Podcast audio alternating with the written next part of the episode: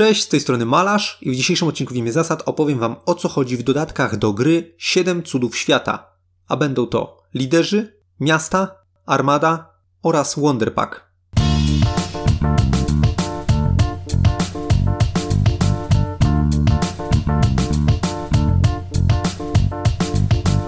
Liderzy, miasta oraz armada to dodatki, które wnoszą do 7 cudów świata nowe aspekty rozgrywki i każdy z nich ma nieco inny charakter.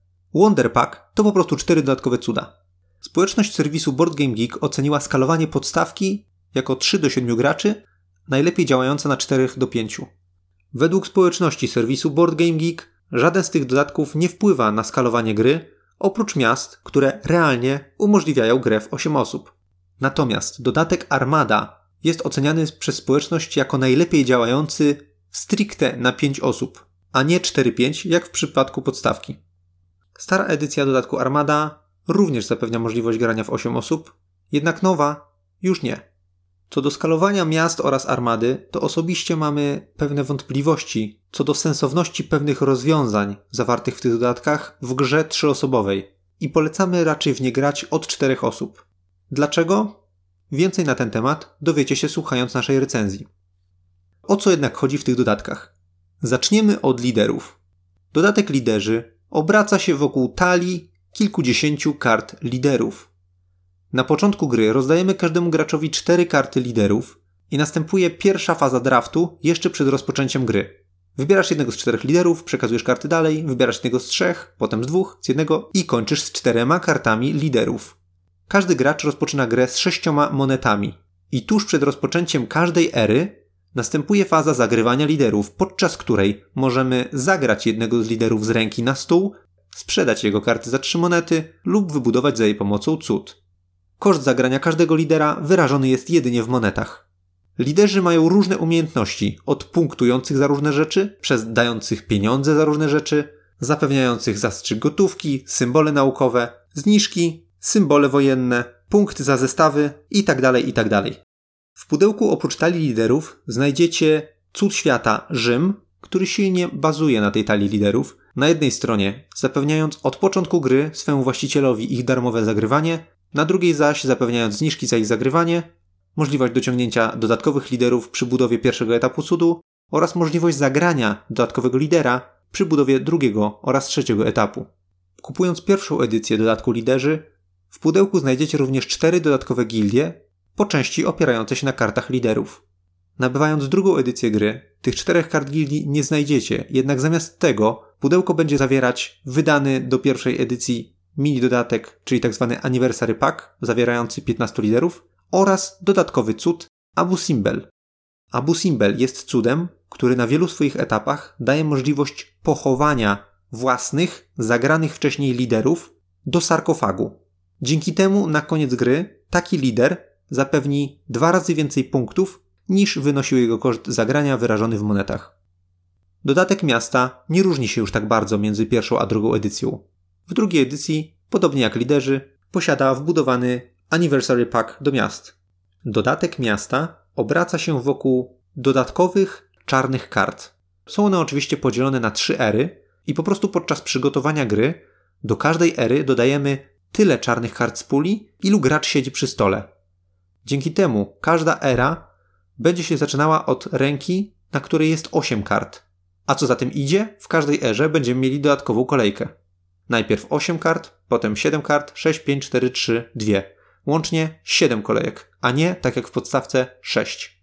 Te czarne karty zawierają bardzo różne efekty, których wymieniać teraz nie sposób. Są na nich m.in. zastrzyki pieniędzy, potężne karty militarne, np. karta z trzeciej ery posiada aż 5 symboli tarcz, karty ze zniżkami, karty punktujące, różne, różne rzeczy. Jednak karty te wprowadzają kilka nowych mechanik do gry, o których możemy sobie teraz na szybko powiedzieć. Symbol pękniętej czy też przekreślonej monety oznacza, że wszyscy pozostali gracze przy stole tracą tyle monet. Z traceniem monet wiąże się natomiast nowy mechanizm długu. Jeżeli jakaś karta każe ci odrzucać monety, a ty nie chcesz lub nie możesz tego zrobić, pobierasz jeden żeton długu, który na koniec gry wart jest jeden ujemny punkt. Symbol gołębia oznacza, że podczas najbliższego konfliktu militarnego nie bierzesz udziału w konflikcie, a zamiast tego obaj twoi sąsiedzi biją się ze sobą. W grze trzyosobowej nie dojdzie jednak do podwójnej bitwy. Po prostu pozostali gracze biją się tylko ze sobą. Jeden raz. Ostatni ważny symbol, który może się powtarzać na tych kartach, to symbol maski. Na koniec gry symbol ten kopiuje jeden z symboli naukowych występujący u dowolnego z Twoich sąsiadów.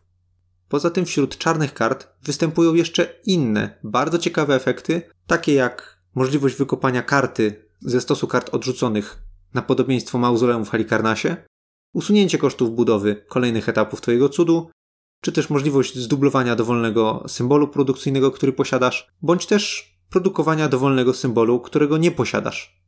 Jeżeli nabywasz pierwszą edycję miast, to pula czarnych kart w każdej erze wynosi 9, spośród których do gry trafia oczywiście tyle czarnych kart, na ile gramy osób. Jeżeli nabywasz do tego Anniversary Pack lub po prostu kupisz drugą edycję, która ma już go wbudowany, to czarnych kart na każdą erę w puli jest aż 14. Rozpoczynając grę, nie wiemy jednak, które z nich trafiają do puli kart. W dodatku miasta znajdziemy ponadto dwa nowe cuda: Bizancjum oraz Petrę. Bizancjum jest cudem skupiającym się na symbolach gołębi i mogącym, w zależności od strony, na którą grasz, jednokrotnie lub dwukrotnie wygenerować symbol pokoju i wycofać się z walki. Petra natomiast na każdej stronie cudu jeden z etapów opłaca monetami, a nie surowcami. Ostatni duży dodatek to armada. Ona nieco komplikuje grę i zwiększa jej ciężar. Każdy z graczy otrzymuje dodatkową planszę armady, która posiada cztery tory związane z czterema kolorami kart czerwonym, żółtym, niebieskim i zielonym i symbolizuje dodatkową płaszczyznę rozwoju, a ten rozwój ma aż 7 etapów. Żeby dokonać postępu na którymś z tych torów, musimy podczas zagrywania kart w danym kolorze dopłacić jeszcze surowiec widniejący na progu, który właśnie chcemy przekroczyć statkiem. Przykładowo więc, żeby przejść z pierwszego na drugi etap niebieskiego toru armady, musimy do kosztu niebieskiej karty dopłacić cegłę. Żeby przekroczyć kolejny próg, musimy dopłacić szkło. Później te koszty rosną i wynoszą już dwa surowce. W ogóle te wymienione są tylko przykładowe, ponieważ każda plansza armady posiada inny rozkład kosztów, a jedynie podobny schemat ich rozmieszczenia. Innymi słowy, w tym dodatku będziemy wydawali trochę więcej surowców, żeby popychać ten tor. Po co jednak w ogóle to robić? Niebieski tor z każdym kolejnym etapem zapewnia coraz więcej punktów na koniec gry, maksymalnie 10. Tor żółty z niemal każdym kolejnym popchnięciem zapewnia dodatkowy zastrzyk monet, około 3 do 6, oraz co jakiś czas nakłada na innych graczy podatek, zarazem zapewniając również odporność na te podatki. Jeśli więc idziemy z kimś na tym żółtym torze web w web, to raczej nie będziemy obrywać podatków, a przynajmniej będą one zminimalizowane. Zielony tor na co drugim etapie, czyli jeżeli z pierwszego dojdziemy na trzeci, potem na piąty i na siódmy, pociągniemy ze specjalnych talii wysp cztery karty i wybierzemy sobie jedno usprawnienie, które może dotyczyć bardzo różnych obszarów gry. To mogą być dodatkowe punkty, dodatkowa produkcja, dodatkowy symbol naukowy i bardzo różne inne rzeczy. Ostatni z torów, czerwony, rozwijamy zagrywając karty militarne. Decydując się na dopłacanie do ich budowy, zwiększamy swoją siłę morską. Na koniec każdej ery rozpatrywany jest bowiem dodatkowy konflikt morski, w którym biorą udział wszyscy gracze jednocześnie i spośród nich wyłania się kolejne miejsca, zapewniając dodatkowe lub ujemne punkty w zależności od ich pozycji na sile morskiej względem pozostałych. W armadzie, podobnie jak w miastach, dochodzi dodatkowa pula kart, z których przed rozgrywką losujemy i dodajemy do puli tyle, ilu jest gracz przy stole. Tak więc rozgrywka z armadą również wydłuża nam każdą erę o zagranie jednej dodatkowej karty. W puli tych kart znajdują się oczywiście nowe symbole, takie jak zwiększanie siły morskiej, dodatkowy symbol naukowy z tego rodzaju, którego na koniec gry masz najwięcej, możliwość przesunięcia jednej, dwóch, trzech flot na torze armady za darmo, odporność na podatki, punkty za każdą wyspę, a w grze na cztery lub więcej osób również możliwość kupowania od sąsiada oddalonego o dwa miejsca lub możliwość wypowiedzenia takiemu sąsiadowi konfliktu militarnego, który zostanie dodatkowo rozpatrzony na koniec obecnej ery. Dobra, dużo o armadzie. Koniec końców jednak ten dodatek sprowadza się do możliwości dodatkowego kombinowania z surowcami, które mamy i rozwijania się na torach armady, żeby pozyskiwać różne dodatkowe bonusy. Wydaje się to proste, ale ilość możliwości, która się przed nami otwiera, jest naprawdę spora. W pudełku z armadą o ile nabywacie nową edycję gry. Znajdziecie również dodatkowy cud Syrakuzy, który głównie polega na tym, że na swoich etapach pozwala na dodatkowe przesunięcia swoich statków na torach armady. Jeżeli kupujecie starą edycję tego dodatku, to Syrakus wewnątrz pudełka nie znajdziecie. Na koniec szybko o Wonderpacku do starej edycji. Chociaż tak naprawdę Wonderpack można używać tak samo do starej, jak i nowej edycji. Tu po prostu layout graficzny jest zgodny ze starą edycją. W Wonderpacku znajdziemy cztery cuda. Jednym z nich jest Abu Simbel, który w drugiej edycji jest dołączony do liderów i o którym już mówiliśmy.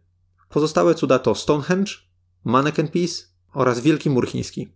Stonehenge charakteryzuje się tym, że opiera się na surowcu kamienia.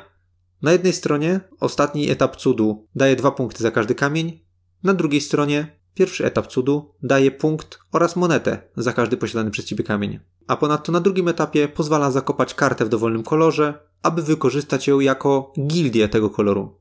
Czyli na przykład jak zakopiesz zieloną kartę, to na koniec gry punktujesz za każdą zieloną kartę u twoich sąsiadów.